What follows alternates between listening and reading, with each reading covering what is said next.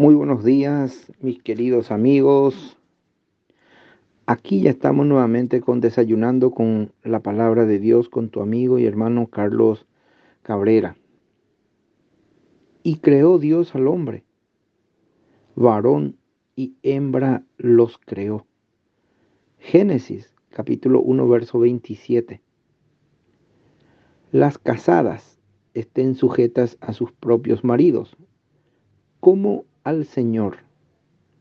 Maridos, amad a vuestras mujeres, así como Cristo amó a la iglesia. Efesios capítulo 5, verso 22 y 25. El título de nuestra reflexión en esta mañana se titula El complemento perfecto. Dios creó al hombre y a la mujer.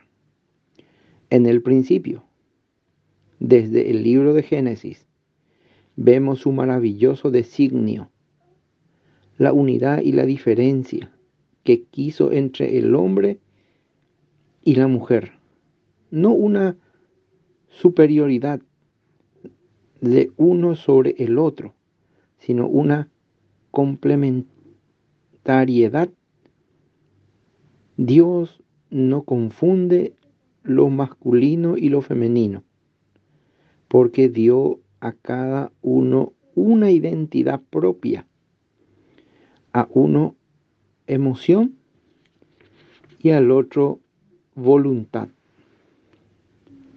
a uno fuerza y al otro fragilidad, a uno firmeza y al otro sensibilidad es necesario aceptar las diferencias respetándose unos a otros, en contraste con el espíritu actual que impele a borrar las disparidades y a exacerbar los egoísmos.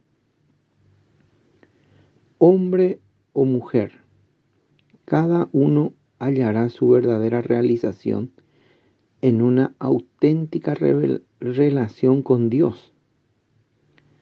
Porque a ese nivel no hay diferencia ante Dios. Juntos somos coherederos de la gracia de la vida.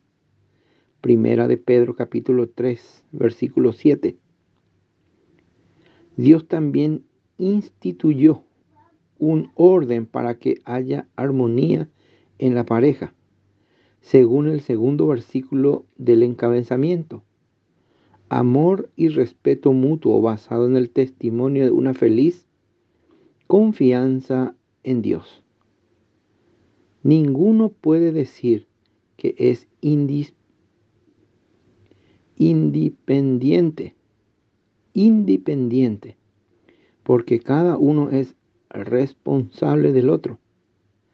Si en la pareja cada uno asume su papel dado por Dios, el equilibrio y la seguridad se instalan en toda la familia.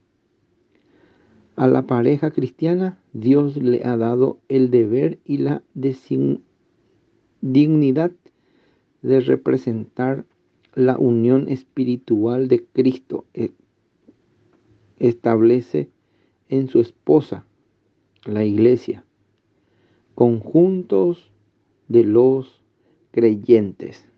Dios te bendiga.